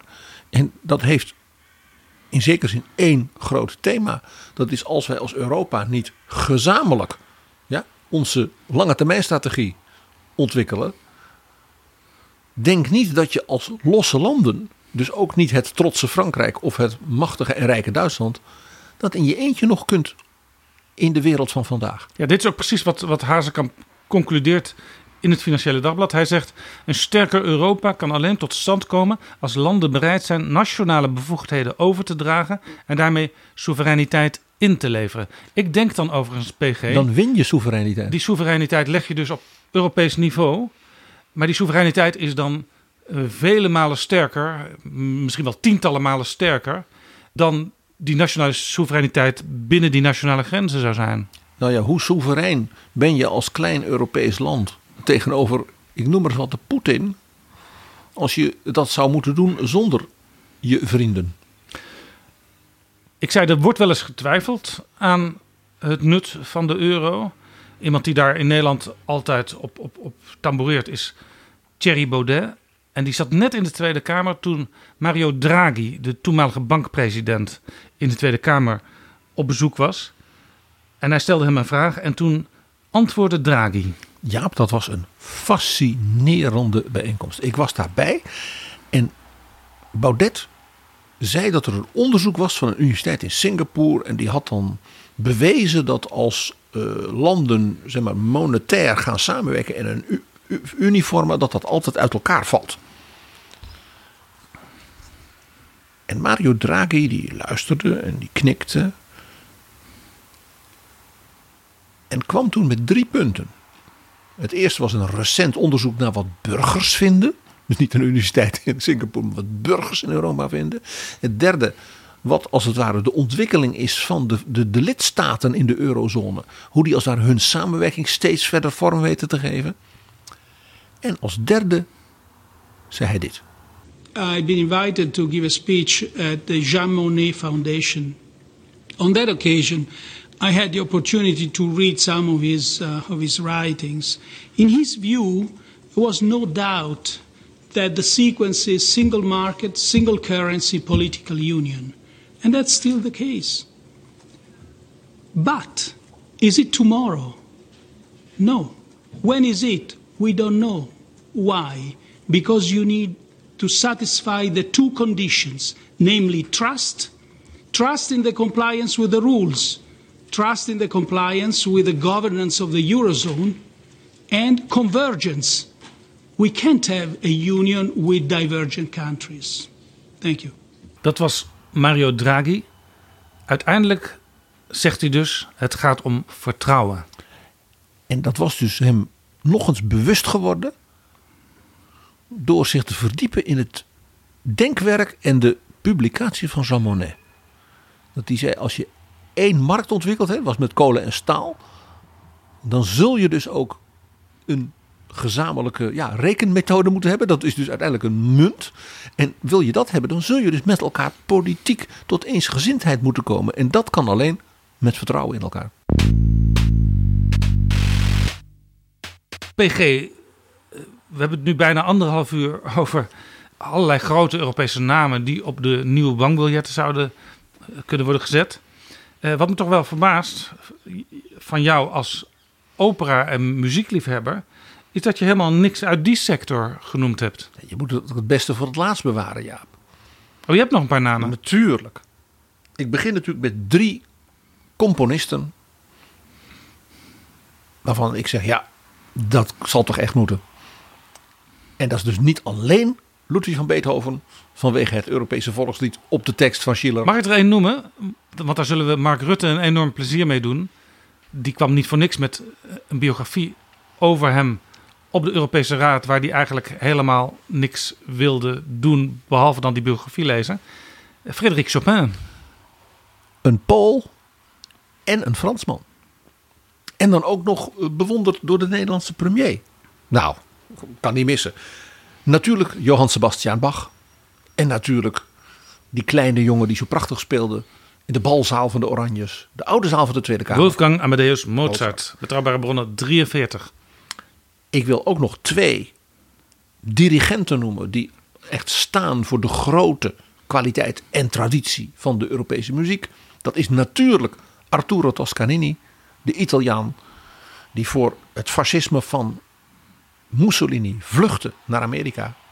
Daar met een heleboel ballingen uit Duitsland, Oostenrijk, want die allemaal gevlucht waren, een heel eigen orkest had.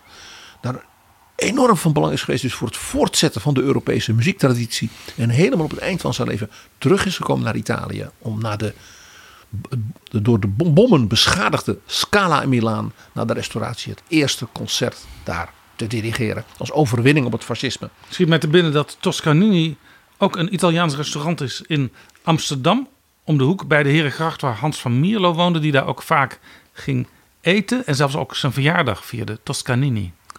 En hij was de schoonvader van Vladimir Horowitz, de Russische pianist, zo bewonderd door Mark Rutte. En ik wil dan nog iemand noemen, ook uit- Oost-Europa, de voormalig chef-dirigent van het Amsterdams Koninklijk Concertgebouworkest. Uit Letland, Maris Jansons, onlangs overleden. En ja, een icoon van de klassieke muziek. En dan vrouwen. Ja, Jaap. Maria Callas natuurlijk. Natuurlijk. De Griekse, Amerikaanse Maria Callas. De La Prima Donna Assoluta, ook wel genoemd La Divina. En Kirsten Vlakstad. De Noorse sopraan die ja, tot het allerbeste behoorde van, van de zang. De grote Wagner-sopraan ook Ik vooral. dacht al, waar blijft, waar blijft Wagner? Eh, die met de Deen Laurits Melchior ook wel het traumpaar werd genoemd in opera's als Tristan en Isolde en De Ring en Parsifal en en Ik, en. ik voel een, een, een, een, fragment opkomen. Dat zou zomaar kunnen, Jaap. Maar jij noemt, jij wijst naar Richard Wagner. Dat doe ik natuurlijk zelden. Wagner is natuurlijk ook iemand voor een wat aparte categorie die ik tot slot wil suggereren. De categorie slechterikken. We zouden toch ook eurobiljetten moeten hebben waarbij je zegt, ja, onderdeel van de inspiratie van, de, van Europa is dat er toch ook een hoop minder mooie mensen in zaten. Nou ja, die misschien- toch wel iets betekenden Misschien voor toch een idee, PG, om, om voor deze categorie eh, die vijf, dat 500 euro biljet eh, eh, weer herin te voeren. Want die biljetten werden in de praktijk vooral door criminelen gebruikt. Een 500 euro biljetten met daarop het hoofd van Richard Wagner. Een groot kunstenaar, zonder enige twijfel, maar een buitengewoon onaangenaam en slecht mens. En heel veel slechte eigenschappen. Dan zouden we natuurlijk ook een biljet met Maximilien de Robespierre kunnen doen. De grote vrijheidsstrijder van de Franse revolutie. De, hè, de, de, de, alles moest nieuw Die wij worden. nu met de guillotine associëren. De guillotine. Ik zou zat te denken aan een biljet met de hele familie Borgia erop. Hè, de pauselijke familie die ook zo inspirerend was voor Machiavelli. Het waren Spanjaarden hè, en Italië. Nou, dan heb je dus ook weer heel Europa. Toch ook, we noemden hem al eerder, Tsaar Nicolaas I. Het rolmodel van Vladimir Poetin. En natuurlijk het, ja, het, ik zeg maar het, het begrip in Europa voor een slechterik is natuurlijk keizer Nero. Dus ook hij zou zijn eigen eurobiljet moeten krijgen. PG, dankjewel voor al deze suggesties. En jij zei, ehm, ja, we gaan toch even luisteren. Ja. Waar gaan we naar luisteren? naar Kirsten Vlakstad. En dat past, dat stukje fragment, bij de gedachte van Christine Lagarde. Namelijk inspiratie, durf en we gaan iets nieuws proberen. Dus zij zingt met Laurits Melchior uit de proloog van Wagners Götterdämmerung, de schemering van de goden. In het duet Zu neuen Taten, naar nieuwe daden.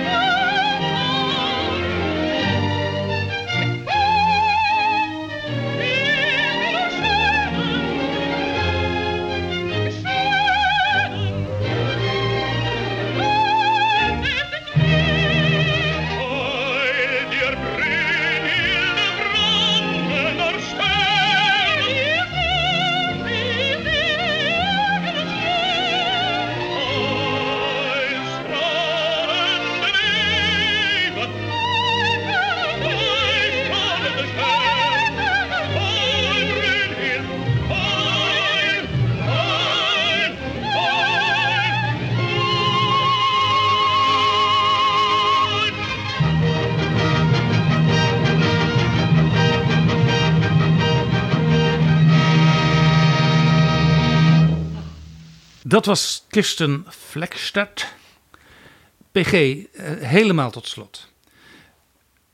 Alice Twemlow, die zit dus voor Nederland in die werkgroep die gaat nadenken en gaat kijken wie er uiteindelijk op die eurobiljetten terecht zouden moeten komen. En hoe kunnen wij haar nou helpen, Jaap? Ja, want ze willen ook graag eh, suggesties van eh, burgers hebben. Nou, en wij zijn twee euroburgers, zou Ambteloos zeggen. burgers die zich ermee bemoeien. Heel Europees is dat. Ehm, maar eh, wij hebben de namen al genoemd. En j- jij vooral, PG. Laten we nu eens aan onze betrouwbare bronnen luisteraars vragen of zij misschien nog suggesties hebben. We hebben onze vrienden van de show, Jaap. Precies. En eh, via de site eh vriendvandeshow.nl slash bb kun je ook, eh, als je vriend bent, reageren en zelfs inspreken. En dat is het allerleukste. Letterlijk inspreken. Zodat we je stem ook kunnen horen. En dan beloven we dat we de interessantste of leukste of inspirerendste suggesties ook laten horen de komende tijd in betrouwbare bronnen. Dus, waarde luisteraars van Betrouwbare Bronnen. In de hoop dat dit verhaal u heeft geïnspireerd. Zodat wij dan weer via die lector van de academie en hoogleraar in Amsterdam en Leiden. Christine Lagarde kunnen inspireren. Kom met uw droom, uw verrassing, uw naam.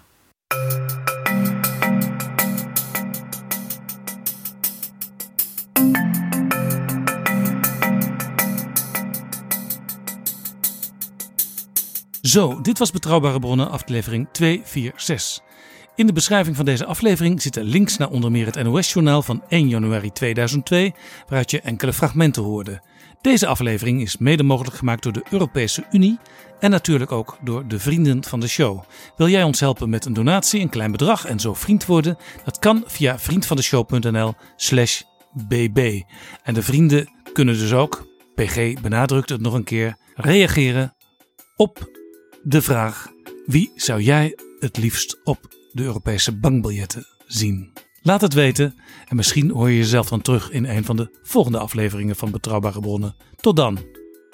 Betrouwbare bronnen wordt gemaakt door Jaap Jansen in samenwerking met dag en nacht.nl.